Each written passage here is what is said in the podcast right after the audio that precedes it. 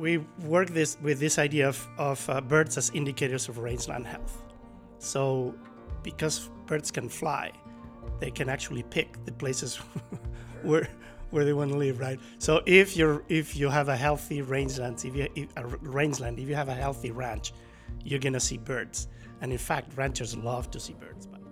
Hey guys, it's Marshall, and this is All Land is Beautiful.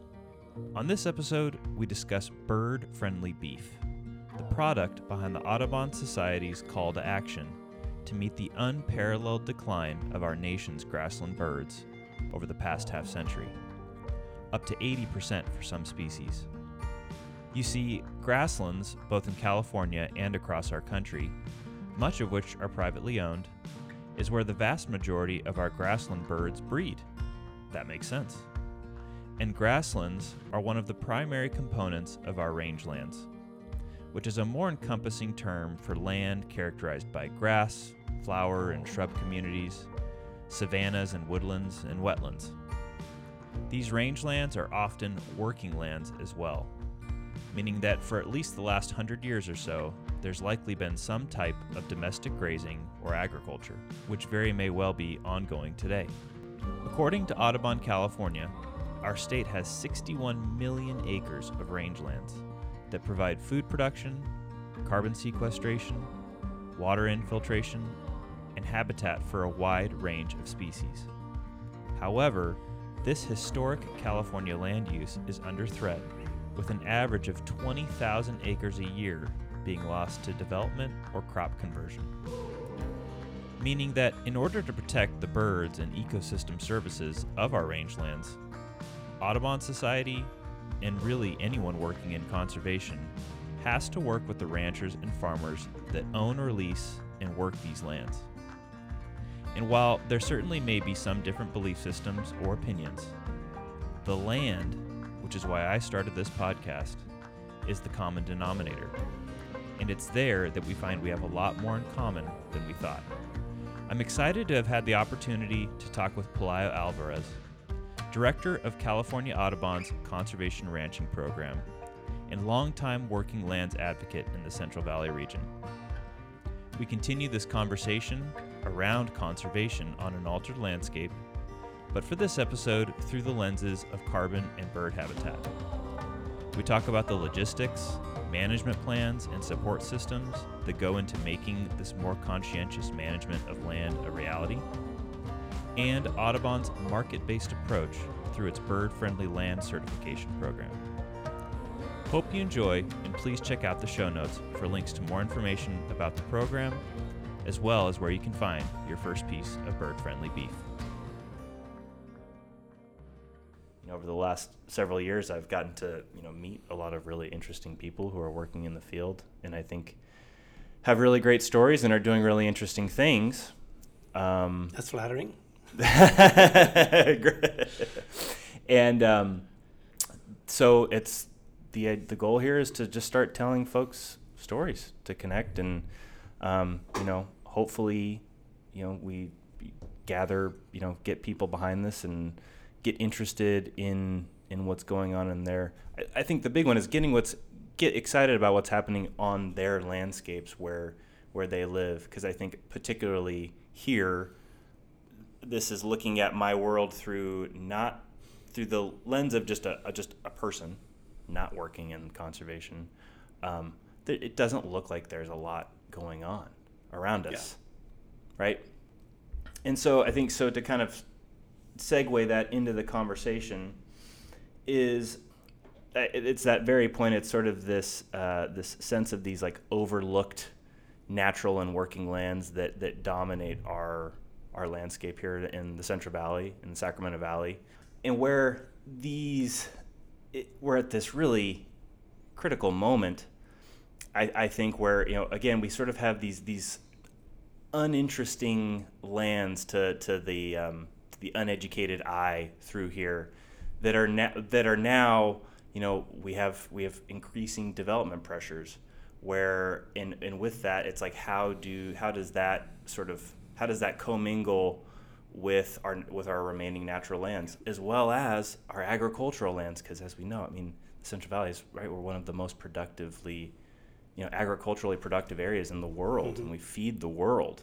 So, kind of being a boots on the ground guy over the last number of years, uh, I think again coming back to uh, there's there's all of this stuff going on, all right. Again, that people don't know about, and I think what the reason I wanted to reach out to you in particular was because I mean, first and foremost, now you're working for Audubon Conservation Ranching, but you also had some really unique uh, experience and time working in, in carbon as well. And I think both of those fall in line with this sense of the, these things going on that no one no one really knows about unless you're in it. Mm-hmm. Right. So I think before, so those are kind of the right. That's the lens I want to look through. I want to look through both of these lenses in this conversation. But I think the first question I kind of want to ask you in, in, in establishing context is, you know, before diving into ranching and, and carbon, is what's what's your perspective on what conservation looks like in our region, in our Calif- in California today? Central Valley, California, is a is a fascinating uh, place, uh, but, but I'm fasc- particularly fascinated by the Central Valley because you have this tension between very strong environmental community, uh, very strong development pressures, and, and a very strong uh, agricultural sector, and they're always interacting and interplaying. And so when when we when I think of conservation, is not only conservation. You cannot only do conservation. You have to do conservation with housing needs in mind, with environmental justice in mind, with water quality in mind. and that's what makes it fascinating because it's not just pure, oh, we're going to restore these landscapes in, in perpetuity. As, to, to pick a, a, topic is you need to think about the needs of the other communities that are here and the other interests that are, that are here in the, in the valley because you cannot, you, you're going to bump into them, you cannot ignore them. So if I have to say it's, I describe it as messy, and rewarding Hmm. at the same like time. I like that. I think that's a good a good characterization. Yeah, and I think the uh, and I mean as you just mentioned, I think it's perfect. I mean nothing here hap- nothing happens in a vacuum, right? And and I, and I think in I think just to sort of echo your point, I, the Central Valley is is not unique in that sense that we have all of these competing interests, but I think it does serve as really a great model um, and, and example of exa- of these competing interests that are happening here and, and elsewhere throughout the world, right? Um, so now again, so before we kind of dive into the ranching and carbon stuff, I do want to I want to talk a little bit about you, right? So um, before we get too deep into it, uh, where did you grow up and what were you doing as a kid? Oh, so I grew up in Asturias. It's a region in uh, in northern Spain. It's uh, it's very it's different than the the Mediterranean uh, uh, uh, landscapes that people think of when they think of Spain. Uh, the northern coast of Spain is called the Green Coast, Costa Verde. Uh, it's very they're really high mountains, really close to the ocean, and that determines like a kind of like a regional uh, microclimate, if you will. So it's very green, it's very rainy, it's cold. Uh, it looks kind of like uh, the Oregon coast or, or the northern counties in California. Sure. So even the, the culture is Celtic. Oh, and, wow. and a lot of people don't don't understand that. Our our um, instruments like the bagpipe or the or the fiddle or the flute. That's what what folk music uh, Oh, wow. sounds like. And the food we make beer, we make cider, uh, make heavy heavy stews. Hmm. Uh, so it, it is a different culture that when most people when they visit Spain, they go to the Mediterranean part Sure. and they see landscapes that you see like in Southern California, and it's warm and Mm-hmm. and nice. And so it, is it is it is different, and people people are surprised when they go visit. Very cool. Very cool. And so I'm curious then, um, obviously the, the Pelayo I'm speaking to today is, uh, you know, been working in the, the, what's called the environmental field for a while, but I'm just curious. It's always, it's always fun to, to ask, you know, as a kid growing up, was, was there a sign that this was where you would end up? You know, were you, right, were you playing around, you know, pulling frogs out of the, out of ditches and, and stuff like that? I, I, I did grow up hiking. We did a, we did a lot of hiking. I have four sisters, and, and at that time people have, have big families. So we, we had a group of four or five families, and on the weekends that's what we did. And we have the, where I grew up, we had those um, options really available to you because the, the mountains are really close. So we would spend uh, almost every single weekend and, and, unless it rained a lot, Mm-hmm. we would go hiking with with our parents and with the other families and hiking different places. And so I didn't know I had this kind of conservation um, desire or wish in mind until later on. I actually went to school. Uh, I went to vet school in, in Spain because I thought I, I was interested in in working with with animals, and, and later on I started kind of shifting and, and moving away. And then when I now that I, I work for for a conservation organization, I look back at my childhood and I said, yes, this this makes a lot of sense. Mm. And and I think most of us can can track that. Most of us working in conservation, right? Mm-hmm. We can track that. The, the reason why we're in conservation to our childhood experiences. I think I'm always curious about the people's journey to Sure. to conservation, right? And I, I think a lot of it has to do with with our experiences as as, as kids. Absolutely. Yeah, I think yeah, it's, it's just I'll, I'll throw in my little tidbit is that I thought I was going to be a physical therapist coming at right uh, coming into you know into college and, and shortly after and then yeah it's funny you know that you kind of come to this point where like this isn't working out for me very well and yeah I would imagine most of us and I, I grew up going out, going hiking down in San Diego and um, that just was always there and then um, yeah I think when you're looking for something to fall back on uh, it's hard to ignore that that was when you were happy as a child and you're like why wouldn't I just continue doing that as an adult? exactly. And interestingly, for me, the kind of when my mind started to shift is when I, because I was in, in I mean, I got a, a degree in, in veterinary medicine, then another degree in animal science, and then I started to look into the way we uh, we produce food and into our agricultural sector, and also looking at the environmental or, or being aware of the environmental impact of the way we produce food, and then I started started thinking, wait a minute, there there this has a, a really um, or, or detrimental environmental impact, and there has to be another way. So looking back at my childhood growing up in this, I mean, these are these are pastoral landscapes in, in northern Spain where a lot of the land is, is public and people just pull their herds and they, they go grazing around. Uh, mostly uh, they own uh, or they used to own small dairies, so very, very small landholders. But, but depending on, on public land, but uh, again, it's a, it's a pastoral landscape where conservation and food production are, are totally integrated. You cannot you cannot pull them apart. And that was really different than when I when I came to the to the United States. Uh, when I saw that kind of dichotomy between oh you you're you're from you're, you're doing animal science you're you're food production you don't have anything to do with conservation. Mm-hmm. That was very confusing for me mm. because I grew up again knowing that the people who are tending to the land, who are mm-hmm. producing our food, are the same ones who are taking care of our, our natural resources. Sure. Wow. Yeah, and I can only imagine. Yeah, I've come to America and it's this, yeah you you're dealing with these massive international and industrialized systems that are going on, matched up against state and federal and then local conservation initi- initiatives, and that just I really appreciate that because that that's so exciting because it does feel like um, feels like a very timely conversation to be had, and it's really glad to have been able to connect with you on this. So I'm curious then. So there was a focus on the animal sciences, and forgive me if I'm gonna. I'm sure there's some steps I'm missing in there as far as on the the timeline of Pelayo's life.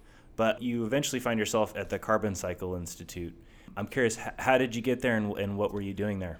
So, I, so I was working for the California Rangeland Conservation Coalition, um, and I started learning about the Marin Carbon Project. You know, this this partnership looking at, at uh, applying compost to to rangelands and looking at, at what what that does to the to the carbon cycle, and and it was really really uh, interesting to me. So I started following that that project, and I knew some of the of the uh, people who were who were involved. And at that time, the I would say the rangeland community looked at that project kind of kind of with kind of uh, hesitation. Sure. I'm just, what um, what what, uh, what time period would this have been?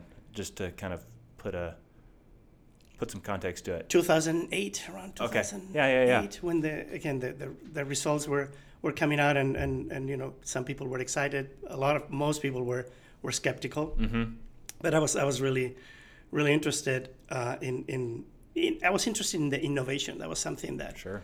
um, you know the, the the rangeland field is is is somewhat somewhat conservative, Mm-hmm. and and I was like, oh wow, here's here's an innovation. Let's let's just follow. Let's see what what comes out of it. Mm-hmm. And for me, what came out of it is is an understanding of of the carbon cycle. It's Mm. not it, it was it was not only about compost. It's what what that project told us about the role of carbon in this in these rangeland systems, which there our understanding of them has has been elusive Mm-hmm. and and and the same for me. Uh, but they say when, once you tie your conservation mind to the to the carbon cycle, then a lot of things start making sense, and a lot of things starting falling into place. One of the questions I had working with the California Rangeland Conservation Coalition was about sustainability from the perspective of the rancher. What does it mean for a rancher to be sustainable? Is mm-hmm. it is it the finances? Is it the money? Do, do we do we need to get paid more? Mm-hmm. And I, I couldn't I couldn't pinpoint where where does that idea of sustainability. But when you think of carbon, mm-hmm. which is the way that energy flows through a ranch or through a farm or through our natural systems, then you have a really solid process to anchor your your, your thoughts and, and your ideas about okay, if if I'm if my ranch is leaking carbon, if I'm if I'm leaking losing energy, there is no way that ranch can be sustainable, right? And then the finances start falling apart. The, the input- soil health falls apart. The whole the whole system falls apart, and that to me was was very transforming. I I should probably thank um, my friend and, and colleague Dr. Jeff Creque for for moving for bringing that that kind of paradigm, just bringing bringing us back to what how what makes the, the world work, Sure. right? Yeah, and I think, and that's like uh, the the that's that's part of that's one of the dimensions of that the this challenge that I you know that I think I that I keep coming back to, and and again is the the basis of this of this podcast is to it's address what you just talked about. It we it's a hard thing to see, right? Exactly. And so, what a difficult thing to get to resonate with folks and to get buy-in into. But I mean, but ultimately, what you're what you're getting at, and which is it's interesting. I was really curious about the timeline because you know that so 2008 and now here we are in 2023, and seeing how much energy has gotten behind this whole holistic management dynamic now where uh, whereas I think even as not that long ago in 2008 someone would have been talking about that and would have you know not really had any interest or or know what it is. And now it's really come to the forefront. And so um, that's extremely exciting to hear about. And so then I'm curious so uh, so you transitioned into Carbon Cycle Institute. And then what was what was your role there? So again, once I, I I gain an understanding of the carbon cycle and how it relates to everything we we're trying to do as as conservationists, um, and then it was uh, so the Carbon Cycle Institute was kind of like a startup at that time. They they were a spin-off of the Marin Carbon Project, looking at you know they saw the results of the Marin Carbon Project applying compost to rangelands, but then started thinking about okay uh, compost is a really good way to bring more carbon into into the system, more energy into the system. But what else can a rancher do? And they started looking at other practices, and they started looking at a at a process, and by which again a a farmer or a rancher can optimize, or I don't want to say maximize, because then you you you get the the other trade-offs like biodiversity and water quality, and that. Sure. Uh, but optimize the the amount of carbon that they could they could uh, draw down, they could incorporate into into their solar, into their into the system, and they looked at this idea of creating a carbon farm plan, and uh, they started uh, writing carbon farm plans with with farmers and ranchers, uh, but it was just focused in in Marin, like kind of started in Marin, and, and I was maybe a few counties in the Bay Area who are interested. Sure. The question was, how do we scale this up? And that's where we started thinking about the uh, the resource conservation districts. They, These are um, they are uh, all, all over the, the, the state of California, and, and they're actually doing a lot of the, of the conservation work on, on private lands, or, or most of it. Well, I mean, the, yeah, right. I mean, I think the just to establish context there is, I mean, it's a, a resource conservation district. The whole goal is there is to is to provide resources for conservation for the for the for the local community that it serves. Yeah. So we thought of them as the, the probably the only organization that could scale up this idea of, of, of creating uh, carbon farmers. So we started working with them, uh, giving them the skills, training, and, and kind of, as they, as they would put it, getting them excited about carbon farming. So we again started doing this outreach, e- engaging more and more resource conservation districts, and now it's really exciting because now they are kind of seen as, as the, the, the organization that can really scale this up. Not not only carbon farming, but any any any conservation goal that the state of California uh, may have. Uh, they are to me they're they're where the rubber meets the road because they're Yep. day in and day out engaging with with private landowners, uh, doing conservation, building partnerships, uh, paying attention to the to the uh, to the policy uh, uh, component, and and they're, they're, again they're to me a great organization and, and, and a natural partner Yeah. for for the Carbon Cycle Institute. Yeah, and I think it's a, I think Carbon Cycle Institute as well. There's I think there's been there's other organizations who have who have recognized that as well, and you know have jumped on it. Yeah, I think the RC the whole RCD dynamic is it's such a, a great way for um, yeah for disseminating information and, and getting getting these initiatives out. The one one thing one thing you had mentioned though I wanted to talk uh, just get a little clarification on was um, you mentioned carbon farm plan and and I think part of the part of what I want to get to in the conversation with you today is we, we talk about these concepts but then as you mentioned where the rubber hits the road but now then there's actually programs or or systems that are that are being created and set up to actually make things implementable right? And so because i think we can talk can talk very conceptually about about a lot. Again i think right holistic management is very conceptual term to use um, but it's it's these carbon farm plans that is where you actually get into the you know you get into the dirty details of how you might go about doing these things. And so i'm just if you could just you know a, a little a little more on yeah what's a carbon farm plan?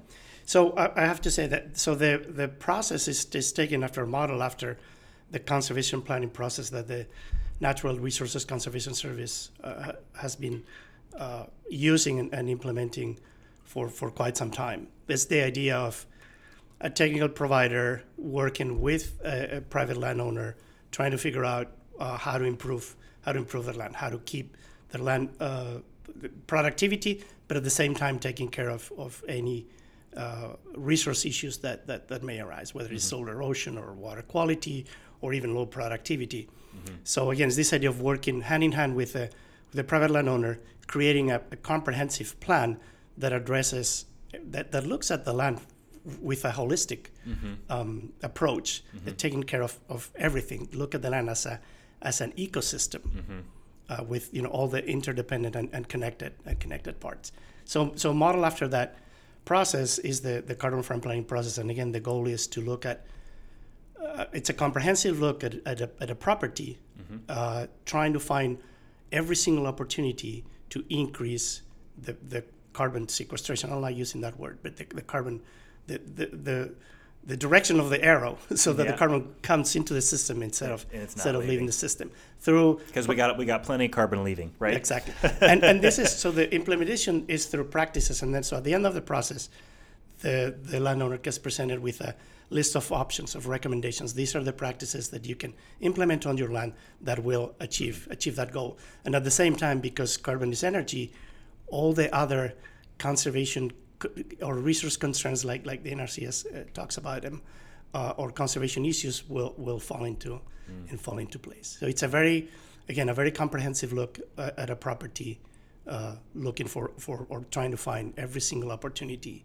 for increased uh, increased carbon carbon sequestration. Yeah, and, and having worked on, on one myself, yeah, I, I do. Pre, it's it's kind of it's a kitchen sink approach, right? It's literally anything you could possibly do. Exactly. Yeah, which, and I think, and I think it's what's a nice thing about it as well is that I think again it it it create it provides this actual physical document that's implementable, and what I what I kind of love too is that it, it's been developed through the context of, of thinking about carbon and so it's kind of like this list of you know you don't i'm thinking i'm like i'm a farmer or the rancher it's like i don't really need to understand how exactly these processes are, are working, but I just know that I mean I just need to follow this list and I, I'm doing better, Yeah. which I think is really which I right I, part of this yeah this this disconnect. I mean it's as we as we sort of are kind of touching on and we will continue just to discuss sort of this conservation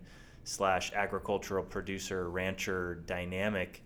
Um, we're not independent of one another. We we we need each other, but the the farmer, the rancher, is not necessarily uh, creating a better habitat for birds. Is not is not that's not the priority. But um, but that but the great part is that the the conservation entity can come in and basically just say, hey, you're you're doing this this way already. Just just just tweak it a little Exactly. bit, and you know it's not going to cost you anymore. Uh, and that's all you need to do. And like we're going to be so excited because things are going to get better. it- it- we used to talk about it as a as a, a carbon lens. It's looking looking at land with a, with a carbon with a mm. carbon lens. What I found really extremely powerful about the carbon farm planning process, and and to me, a successful carbon farm plan is the one that creates a carbon farmer. Mm. And what I mean by a carbon farmer is is a, a farmer or a rancher landowner who who looks at their land with that carbon lens. Mm-hmm. When when that happens, and again, to me, it's not the creating a perfect plan with pretty maps and all these practices. Is if you if you're able through that conversation with the landowner to engage them mm-hmm. in their own carbon cycle mm-hmm. on their own land, that's where where the process is, is really powerful. I, I've seen some aha moments uh, for for some landowners that that are that are really really transformational and say, oh, okay, now I get it. Yeah. And it, actually, when they get it, it's not that complicated. Mm-hmm. It's again, it's a it's the flow of energy, mm-hmm. and so that's that's what I find find, find really really powerful about the, the carbon planning process. And actually, all of us, you know, as as consumers, as mm-hmm. as citizens, if we we were to understand our own carbon cycle, because we're all part of it, right? Sure, As, yeah. as living uh, things, then I think the the our our, our fight or, or our, our uh, ideas about climate change could could be could could change if if each one of us would take over their own. Yeah. And what are, what are my emissions? What are, how am I contributing to, for, for instance, through my purchases, through my uh, the way you know when I travel, through my food uh, consumption, Yep. everything. If we were aware and we can measure our, our own impact, mm-hmm. maybe maybe that this by little by adjusting. What if we all reduce our own carbon cycle or carbon emissions by six percent individually as individuals? What what would that do? Yeah. Quite. It, it, well, it compounds, right? And yeah, that's that's a very exciting way to look at it. Well, so then let's now shift a little bit. So you've really you've kind of bought into to this world, the, you know, the, of of of you know working to improve the environment, and um, you start. So now you transition into your current role today, which is um, is director of the con- of the director of the Audubon Conservation Ranching Initiative. And so, tell me about that transition. And you know, it, it seems like it seems like a very obvious transition Yeah. to, from what you were doing.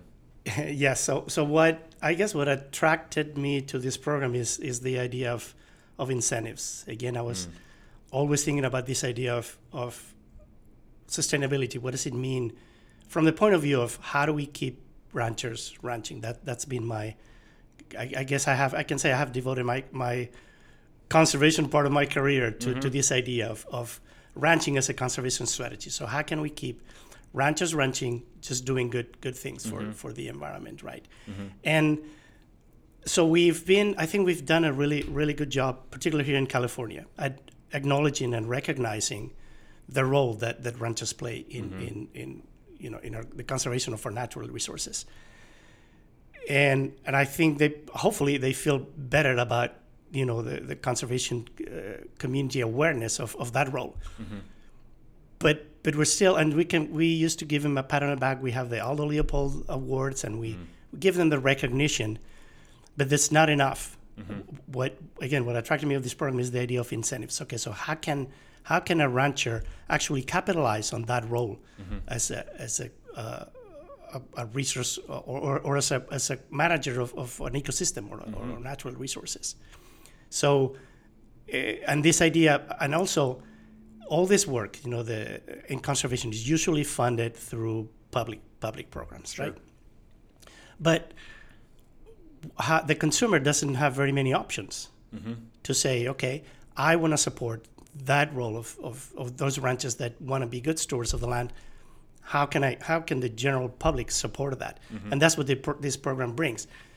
We give technical assistance to, to, to ranchers, which is something that other organizations do. The resource conservation districts, the NRCS, Carbon Cycle Institute, a lot of Point Blue, mm-hmm. a lot of folks in, in, here in the Central Valley are giving uh, assistance to to ranchers. I think what's innovative about this program is that it gives the consumer the the option to actually support that mm. and connect or leverage those public funds with with private markets with the consumer a wish or, or desire to support sustainability regenerative whatever uh, bird habitat whatever mm-hmm. conservation outcome they're interested in and that's what what attracted me is like okay how do we how can we actually how can they actually capitalize on on their stewardship sure yeah and i think and that's what i remember reading about the the initiative several years ago as well, and um, thought to myself immediately, uh, you know, hallelujah! Someone's trying to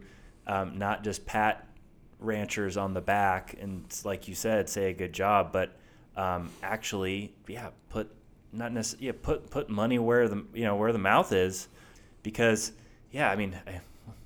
The fact is, we live in America, and this is this is a capitalist society um, and you know, and we met, we already mentioned, you know, nothing here is happening in a vacuum. And so, I, what I appreciated uh, a lot was this very pragmatic, realistic approach uh, and, and a market-based approach to to conservation. So the one thing, and the, so again, so sort of an overarching theme that I'm trying to convey is this uh, this aspect, and you touched, you started to get into it a little bit, but it's that uh, so first and foremost, backtracking just slightly, is that we live in an altered landscape, right? We've we've laser leveled the, the bottom of the valley for agriculture. Uh, we've we ripped up the foothills through the gold rush. We we build houses. We divert streams and rivers. Again, nothing happens in a vacuum, and, and you know, this is this place is is different and. Uh, except for our, our most pristine national parks and uh, forests, I mean, you know, which are indic- you know, which are going to be indicative of, of what uh, ecosystem, you know, originally looked like. Th- those are few and far between. I mean, this is it's just a reality that is a part of, of where we live here and where many many other individuals live. And with that comes I, I, is there I get there's this challenge I, I think in trying to talk to to folks who aren't in who aren't aren't working in this world uh, about it's it's that's a that's a major perspective shift on on ideas of like natural lands and, what conservation looks like. Um, but really, what what it really comes down to is it's just it's a it's a realistic, pragmatic approach again, I'm gonna I'm gonna sound so repetitive, but I mean nothing's happening in a vacuum, and we just we simply can't go and get millions of dollars, buy a bunch of land, and just say and just leave it as it is and say we're good because I mean maybe very locally on that property we can create some little micro climates, but the water, the fire, the the carbon is around it is all completely altered.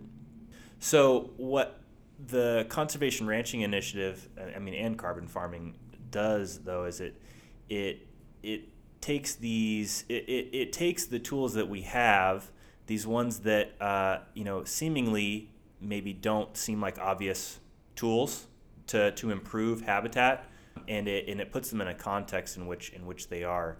And so I was I would appreciate it if you could maybe speak a little bit more to again here we have Audubon Society who's it's birds, birds, and birds. It's it's bird conservation who have you know 100% leaned into this uh, this dynamic between ranching and, and bird conservation, specifically grassland birds, which are some of the most at-risk species within our nation. And so, um, can you speak a little bit more to maybe give some examples or just speak broadly about yeah how where does ranching and, and birds come together?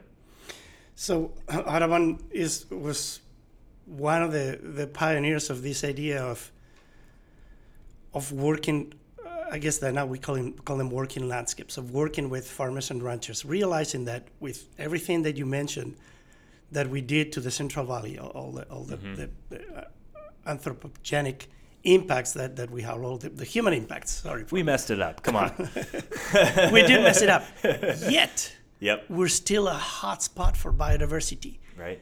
Which which tells us a couple of things. One, that our our wildlife uh, are, are, are, very resilient. Mm-hmm. And the other one is that some of the activities, uh, like farming and ranching, are not so detrimental to, to for instance, biodiversity. Mm-hmm. And so that gives us a kind of a, a, a hope that mm-hmm. say, okay, if they're still hanging on to these lands, maybe there's a way to improve habitat on those on those lands where there still are. They're still hanging in there, the Central Valley is, is one of the best wintering habitats for raptors in, in the entire United States. With everything again, all the all the all, uh, all things considered, all, yeah. all, things considered.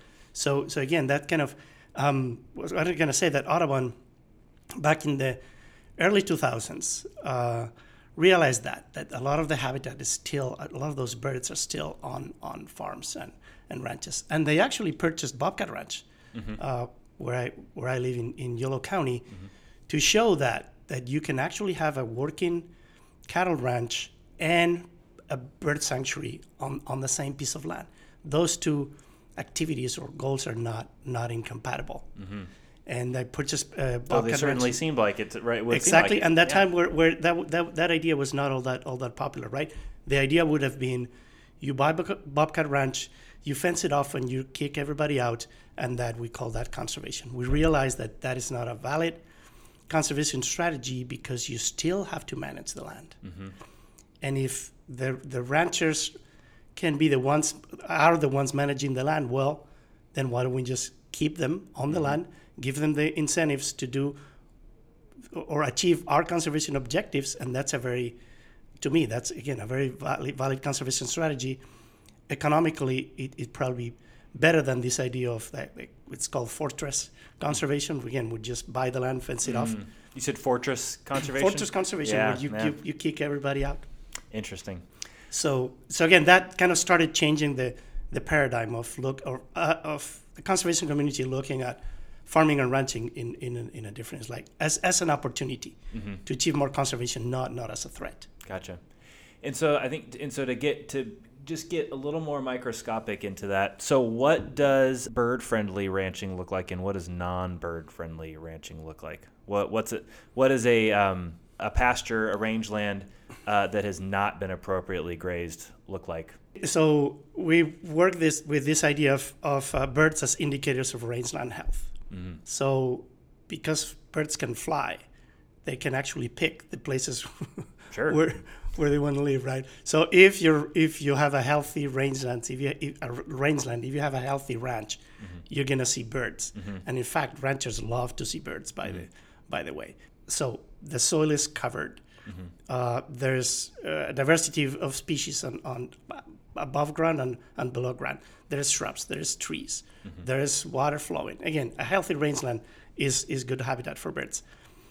Uh, in terms of their bird diversity, what this program is trying to to help incentivize is this idea of through the management, through their mostly the, the grazing, but it could be fire or, or other other tools as well, is creating a, a mosaic of, of habitats. So the ranch doesn't look the same, uh, you know, uh, yeah, we don't the year. monoculture and nothing nothing in so nature it, is, is ordered, right? It's, exactly, it's chaos. Yeah. So you have this this this patches of, of habitat that allow for some bird species like low vegetation, some bird species uh, need uh, higher vegetation. So this idea again, through the grazing, through the management, creating habitats or patches of, of habitat that allow for, for that bird diversity.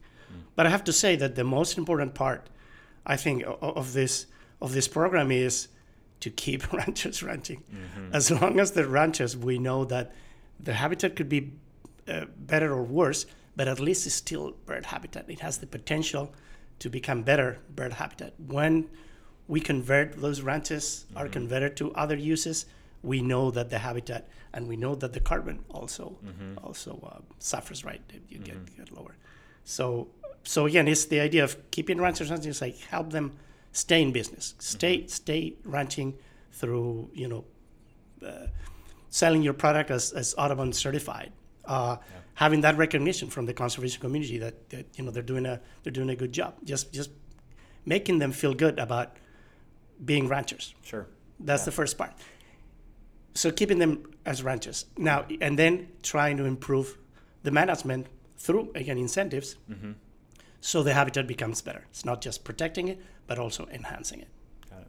Yeah, I can just say, just for uh, not to say, well, so through previous work, um, not not on on an Audubon certified property, but you know, implementing similar management activities and, and sort of a, you know the mindset behind it. I can just say, you know, sort of the proof in the pudding. Having done a prescribed burn out at, out at Deer Creek Hills uh, a couple of years ago is really interesting. To um, we had conducted a prescribed burn on a portion, and one of our one of the uh, the birding volunteers had noted within the burn scar the most horned larks, mountain bluebirds, and uh, American thrushes. Apologies. There's no such thing as an American thrush. I meant to say pipit. that she had ever seen in over 15 years of- of birding on that property. Um, so right, just yeah, ju- I think yeah, I, I love that. It's again, nothing nothing's in a vacuum. We're in this altered landscape, but when we can, I think that's an example of right where we can. It's a managed uh, natural process that it just it can't happen naturally on its own. So we we acknowledge we have to do these things. We have to take these things upon ourselves, which is a part of that program. Um, but so so cool to see it then you know within just a year of doing something to see an immediate response which i think also it adds to that um, that uh, that resilience and adaptability of of wildlife and specifically birds like, Yep. like you'd already mentioned I, and I think what uh, what the, the paradigm has changed right from that early 2000s where where people were skeptical or, or um, hostile al- almost to, to, to grazing and, and ranching to now knowing that again that's we're still when we still have ranches we we that we get a lot of ecosystem services from them. And also the understanding that we need to manage if we want to get all those ecosystem services from the land we need to manage the land. We can't just let it just you know fence it off and Yeah. call that call that conservation. And i think the key word here is disturbance. Mm, yeah. This idea that the traditional uh, conservation or the traditional conservation strategies were, were based on on not disturbing, keeping the land undisturbed. You, you, you still Mm-hmm. see that, and these rangelands actually need disturbance. It's Mm-hmm. through fire, through grazing, through through the through management, uh, restoration, plantings. Um, they they thrive and they're, they're more diverse. They're, they're healthier when when they are disturbed. The idea is, you know, when you you're, you're managing you're managing land, the idea is what is the right level or the intensity of disturbance what and mm-hmm. what are the tools to achieve that that that good you know sweet spot of, of disturbance that is not detrimental that is actually enhancing the uh, the, the ecosystem that you're trying to manage? And i think again that not most people understand that we need we need that management and and and, and getting the objectives the conservation objectives that we want mm-hmm. through the tools that that we have then I think so. It's important to note then. So as we'd kind of already spoken about carbon farm plans, I think right, right one big part of the the Audubon certification is much in the same. Is there's it comes along with with a management plan, which is ultimately what you know. Yeah, what this kind of work Yeah. comes down to. So is yeah. So is it is it so is it sort of a similarly modeled um, management plan, but a little more bird focused? Is my assumption. Yeah, so instead of a carbon lens, you have a bird lens. Again, this idea of, of birds as indicator indicators of rangeland health. If the rangeland is healthy, the, the birds will, will be there, Sure. right?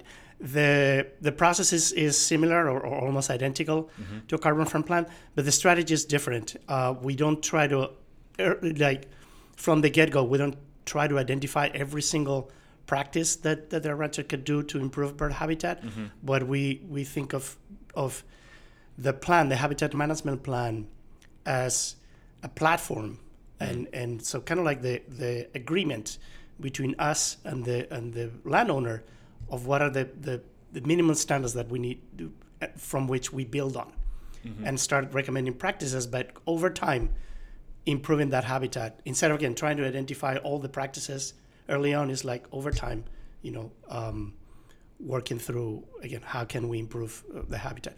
Particularly because uh, a lot of the constraints come are financial. It's like yeah Sure. i would love to do that. I would love to not graze that, that pasture this much this year but the, the economics don't don't pan out. I would love to fence that riparian area but, but they don't have the resources to, to do it or the or the technical uh, expertise or, or, or, or advice.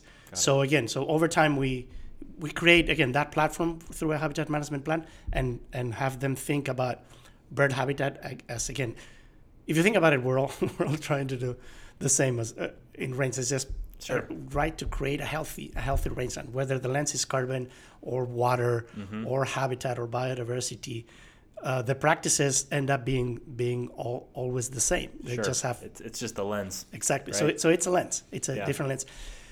What's different uh, from bet- the difference between the carbon lens and the bird lens is that ranchers see birds. Well, I think that, but it, and that's why I love that Audubon went ahead and did that is because there's birds everywhere, right? Even there's we're in downtown Sacramento. They're not the most exciting birds, but there's birds out there. Like, exactly. so they see them, they hear them, and most importantly, they love them. Mm-hmm. So it's very and and uh, it was almost I shouldn't have been shocked. We knew this, but but it is uh, interesting how much uh, ranchers love birds and, and, and wildlife in, in general. The reason is because they're the, the first ones who enjoy it. That's part of the reason for them to uh, being a rancher is because they enjoy that, that lifestyle and, and that component of, of wildlife being being close to nature. Again, that's their conservation ethics that connect, should connect with the other ideas Sure. of, of what a conservation ethic is. And that's why these alliances between ranchers and conservationists are not hard. They're natural. Mm-hmm. And they're not they're not difficult to forge. Sure. Yeah. Yeah. You just gotta you just gotta put it in the right exactly. in the right words. Exactly. Yeah, yeah. Um, and I think so. And I think the one other interesting part, and the one that I wanted to touch briefly on with the Audubon certification too, is that there's what I appreciate that there's um, there's an animal husbandry um, component to it as well. So um, we're talking all about birds, but I mean, let's just be honest. We wouldn't be excited about someone ranching for birds if they were treating their animals poorly. So right, so there is a component um, within there as well. Yeah, there's an a uh, we have three protocols: uh, animal health and welfare, uh, habitat management, and environmental sustainability. The idea is that yes, the the focus, the main focus is is bird habitat, but the ranch needs to be managed with with conservation in mind. Overall, that's this idea of, of holistic uh, conservation. So take care of your riparian area, minimize the use of, of pesticides, fertilizers, herbicides. Uh, again, so it wouldn't be it wouldn't be good for the program is and it's not what, what we're after is is having great bird habitat and a, and a destroyed riparian area because that again that's a missed opportunity. That riparian area could be habitat as well. Sure. so again the, the focus is bird habitat but the the other protocols um, ensure that, that the ranch is managed with with over you know overarching conservation goals in mind. Yeah, um, and, and importantly as well as um, just sound business and um, again uh, animal well-being as well. Being, I, I, uh, uh, holistic in a different sense, but Yeah. but uh, the same as well. so healthy soils healthy plants healthy animals And Health. happy animals, ha- healthy, happy, animals. healthy right? happy animals and, and healthy people Yeah, that's great. And so then, I, uh, if we could, so real briefly, uh, the so the Audubon Ranching Initiative in California is it's still pretty new, um, right? I, can give me give me give me a shot in time right now. Where where where are we? How many how many just really broad numbers? Who how many people are interested? How many acres? How are things going? So things are going well. We have so the program was brought to California in 2019, Mm-hmm. was established in the Midwest in 2016. This is kind of different, right? Usually, these things Come from Cal- come yeah. from California, Yeah, and then they expand. This this program was again started in the in the Midwest, uh, thinking about grassland birds, and and came to California in, in 2019. Um, and so we right now have 25 certified uh, ranchers in the, in the conservation ranching program. They're grazing on approximately 375,000 acres. What's interesting here that's, that's different than other states is the, and we knew this, the how um, how much ranchers in California rely on on leases and grazing leases, right? We have a very short uh, foraging season here in California, Sure. and if you want to be grass fed, you need access to more land than, than, than your home ranch. Yeah. So a lot of our ranchers have their, their own home ranch, but they're also grazing on other properties that are either public or, or private. So they're, they're relying on, on leases. Uh, the interest is is great. We have more ranchers interested in, in joining the program that we can certify, which is a good problem It's to have problem to have. Yep. and and that's where we're relying on on partnerships and just using the same model that we use or that the Carbon Cycle Institute is, is using is relying on on local partnerships with uh, particularly resource conservation districts but other conservation organizations like Point Blue Conservation Science and anyone who's interested in in conservation. The idea is to create a network of support locally for the ranchers who are in our program so they can they, they feel supported by by others as well. Again, strengthening their their partnerships is, is part of what we do. Yeah, I think yeah. Inherently, it's kind of a grassroots effort, and so it's it's. I like the idea of keeping it. Yeah, keep getting the the local support and excitement behind it. And then I'm just curious. So if uh, I want to buy bird friendly certified beef, how how has it gotten getting into markets? So the a lot of the ranches we work with already have their own own uh, marketing channels. Our website has uh, all the links to the, the places where you can. I believe there's more than sixty between butcher shops and, and retail spaces where you can you can buy the beef. You may or may not see the, the Audubon seal on, on the product again because some of the a lot of the ranchers are already using their, their channels and, and they they use the, the Audubon seal on their website or or, or uh, on their ranch and their properties other than than, than the seal. But uh, so the, the best thing to do is go on our website um, and then look for those places where you can you can actually buy the the, the certified product. Which I have to say, it's the certification we our program certifies the land. So the product has been what the seal says is this product has been grazed on Audubon uh, bird friendly land. land. Yeah, and I would imagine th- this is a, a whole separate conversation to ha- to to be had around food processing and you know marketing. So I I can imagine there there's certainly some struggles and challenges and and just addressing that whole other side of of this thing. So that is actually, I'm glad you bring, bring up that point because um, 10, 15 years ago, I think we were in the conservation um, world where the, those of us who work with private landowners, they, the willingness of the landowner, right, used to be the limiting factor. In other words, you know, the uh, Audubon launches this this program in California, and they don't know if ranchers are going to be interested Sure. now I think we're, we're at a point where the willingness of the landowner is no longer the limit to what we can achieve in, in, in terms of conservation. The- Particularly, I, I can I can speak for, for at least the ranching community that I know. The ranchers are there. They're they're they're, they're ready. They they love it. They're interested. They're doing it.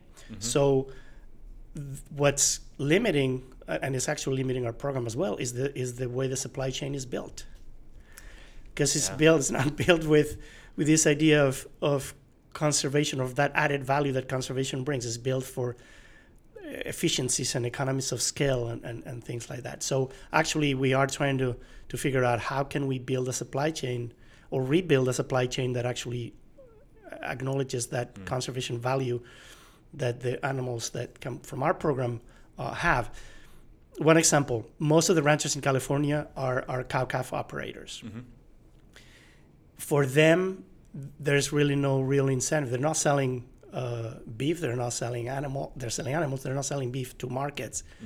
So um, the idea is how can we find how can we fi- find an incentive for them for all those cow cow calf operators to join the program? They still are interested, Sure. and they, they would like to join the program. There's no real market incentive Sure. for them for them to do so. So we need to build a supply chain that actually recognizes that that those calves have that added value. We have that added value for the beef, right? The finalized product. Yeah. But how can we carry that value through the through the supply chain. So we have certified, um, you know, calves that come from certified land all the way through a piece of meat or steak or Sure. ground Yeah. beef that is that is Audubon certified. That is actually the probably the, the most important challenge. Mm-hmm. The other challenge, if I if I may mention, is yeah. the the access to to more grazing land. If we mm-hmm. want to kind of promote this idea of grass fed or, or, or you know put more animals on on grass, where is that grass gonna gonna come from? Where's that Which- forage gonna come from? Which in our area, um, you know, to, to, to speak specifically, right? You drive along Highway 50 and all the develop, all the grassland, all the grass that's being developed. Um, there is a challenge there, but it's another conversation for another podcast, but uh, for another episode. But there's there's a lot of other things going on there as well, and um, again, having being a having been a land trust employee and um, there's a there's a there's certainly partnerships to be had there, which um, it's, it's good to know you're not out there by yourself.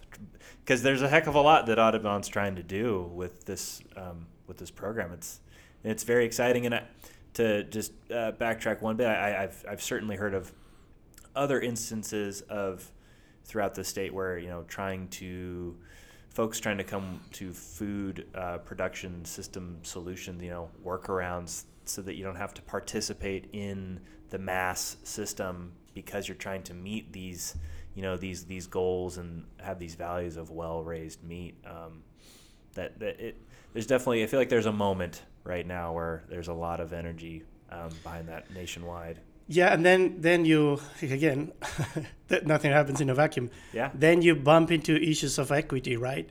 Because Sure. again, the, the the food system that we have is very efficient, Mm-hmm. and it has lowered the cost of food for for everybody, right? For a lot of people. It's now when we're trying to talk about you know say people paying more, paying a premium because uh, this this product has added added the conservation added value, uh, then you run into issues of, of equities like well, not everybody can can afford to pay to pay more, but with but one of the ways of to think about is maybe at the same price point.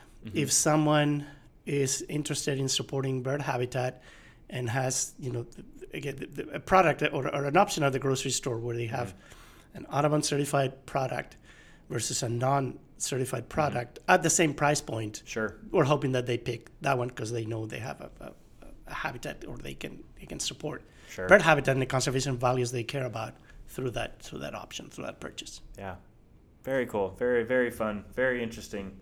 Um, and so I guess uh, the to maybe cap the conversation on on just on the Audubon side, um, I'm just you said there's more there's more demand than can be met. So I'm just curious, what what does it look like for in the next five years? Is it is it just getting the word out and growing capacity, or, or is there Yeah, and the, again, our strategy for, for growing capacity relies a lot on, on, on partnerships. It's not not reinventing the wheel. Um, the, I think the these kind of programs are only they always have to be a public-private partnership. We can I don't think you can build a program based only on on a, on a market on the consumers side of things or on the public side of things like you know funding from the Natural Resources Conservation Service, which is essential to to to uh, to private landowners. So uh, this idea of what what's the the sweet spot, what is the right amount of public funding that we can leverage with private funding and make the, the program uh, sustainable. Yeah, Well, and, and I think that's interesting because, um, as you just mentioned, I mean, you know, the the Natural Resource uh, Conservation Service, you know, they're they're they're they're already has long been the the public and private uh, partnership in in agriculture, right? In that context, um, I think what what yeah, what you're really getting at is it's just it's an evolution of of the existing system through these different lenses that we've we've discussed. Uh, but again, I think we're always gonna gonna have. It's not only the funding; it's the infrastructure. You know, we mm-hmm. mentioned the resource conservation districts, but part of the reason why they're so successful is because they have a really strong partnership with the with the NRCS, mm-hmm. and that brings the, the funding and, and some of the technical assistance uh, and the training training as well. I don't think we are. I don't think you can build a certification program like like the one Audubon has mm-hmm. on on either or. It cannot be funded on public money only, and it cannot be funded on on on private funding only. It has to be a, a public-private partnership. The public uh, public's contribution is again we are all these ranches are are are producing ecosystem services that we all uh, benefit from Mm-hmm. that and then the, the private side is the you know folks who are interested in supporting that particular bird habitat it's like okay then i want to add some more Yeah. to you know with my with my purchasing power it's a that's again what, what fascinated me about this program is that that is not it's not clear cut it's, we're still we're still figuring out Yeah. how do Yeah. we how do we keep it going now that was a really good great question um, i don't think uh, we can grow forever there has to be a size uh, try to figure out what's the, the r- real actual size of the program in which we can still um, create meaningful relationships for the for the ranchers and and and, and support them uh, in a meaningful way instead of just adding adding ranches and Sure. adding acres. Uh, At, uh, qual- quality over quantity. yes, quality right? exactly. Yeah, yeah. Well, really great. So, uh, is there is there anything else you want to add to that? No, the, uh, only again that we're gonna need we're, we're gonna need a lot of. Um, I think again that the change in awareness Mm-hmm. has made this this this program possible, but I think we still. I think I guess the after again we we're leaving kind of the pilot phase of this program. Now that we have shown that the ranchers are interested, now the question is: Are the consumers interested? And are is the are is the state interested in in in this program? It's, again, so we can create that strong public-private partnership. Sure. Um, so that that to me, we need to continue raising awareness of, again, ranching as a as a conservation strategy Yeah. is is a good one. Can we convince enough Californians that can support again public programs that Mm-hmm. they can fund the program, and at the same time through their purchasing power or or uh, or their support to Yeah. to ranchers to continue uh, supporting this program. Sure. Well, and I think to, then to cap that, I can just say, you know, right, the the point of this this podcast is to have these kinds of conversations to try and get this. I I know. I mean, I don't need any uh, convincing on, on buying bird certified beef because I've I've already bought in. It's um it's trying to have these conversations and right. If I think if we can catch the attention of just a, a few people, right, and and have it grow from there, um, I will have considered this at least a success. Um, so to wrap it out, then I want to hit you with a quick uh, lightning question, lightning round. These are supposed to be fun, okay? So quick and short, gut reaction. All right. So, what's your favorite bird and why? Burrowing owls great choice, and because because they're cute and they need grazing. that's my favorite answer so far. um, what's your rep- favorite reptile slash amphibian and why? Reptile, the bearded dragon, because I I have one on my Perfect. my kids take care of one. That's great. Uh, and what's your favorite mammal and why? Favorite mammal. And that can be uh, also it could be uh, native or domesticated. I like bears. Okay. Yeah. And you get, give me I- give me one sentence will- why. Because I, I would love to be able to hug a bear. I think that would feel really, really comforting. That, yeah, depends on the context. so then, what's your favorite? I'm going to say just what's your favorite uh, your flower, plant, shrub, or tree? I like California fuchsias. Great choice. I like California fuchsias as well. Um, where is your favorite underappreciated open space slash preserve and why? So, I, and it, a place that uh, people that an underappreciated preserve that that most people probably don't know about, but they should. Well, but if I tell you, then I- people are gonna flock I know that's to that the. place. I don't think anyone's gonna flock, but uh, All right. Yeah, I- well, and you can you, you can say that's you know you can keep your you, give me your number two if you don't want to give me your number one. Okay, I'll, I'll give. So obviously, Bobcat Ranch, Sure. owned by Audubon in Yolo County, not only because it's a it's a beautiful property, but but because what it represents is, Mm-hmm. is again this merging of of ranching and and conservation. Um, Sure.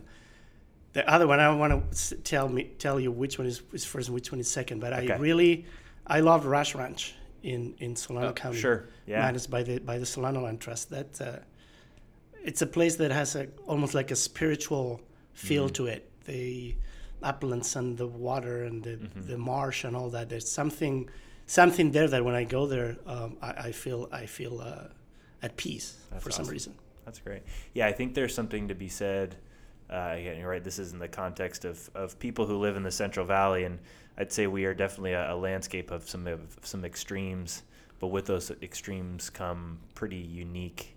Uh, I wouldn't say uh, the the landscapes have their mom. Our our landscape has its moments where they're just really right. Whether it's a springtime, you know, springtime is obvious, but even you know even in a, on a scorching summer evening, there's there, you know, it's just it. There's just something there. Yeah. So Just you know, wrapping it up, we live in a in a messy, but but beautiful place. yeah, which- yeah, absolutely. And then so my last one, and this will be I think is a great one. That I like capping uh, capping it off, uh, at the episodes off with is where do you find hope in the in the context of what we've talked about. in the the younger generations. Mm-hmm. I'm really amazed. I think they they got it. I think they understand the the how complex this world is Mm-hmm. and how complex that the solutions to the complex problems that we have are going to be. And they I think they they have embraced that uh, they have embraced diversity they have embraced uh, other other points of view uh, acceptance inclusivity. That's I think what's what's going to get us there. I'm, I'm truly truly hopeful that, that the new generations, even if you see in the, the ranching community, the, the younger folks coming with, with a lot of good ideas, a lot of, of energy, enthusiasm, and excitement. Uh, the women are driving the innovation. Uh, it, it's really it's really fascinating. I, I, I have great hope in the in the younger generations. I think they're they they're have great challenges in front of them, but but I think they are they are prepared. Great. Well, with that, I will say this is the end of our. Uh, this is the third one, so we're all we're all done. And um, you know, again, thank you so much, Pelayo, for your time, and uh, it's been a lovely conversation. And you know, we'll see how this thing goes, and maybe we come back and we'll circle back again, talk I- about something else fun. I truly appreciate the opportunity to talk about the, the things that I that I care the most about. Thank you. Thanks, Pelayo. Hey guys, this is Marshall. I appreciate you sticking with me to the end and hope that this episode, along with others to follow, may serve as a conversation starter. If you liked what you heard here and would like to hear more, it would mean the world if you could leave a positive review. This helps get the word out and brings more people into the conversation. Thanks and hope to see you at the next episode.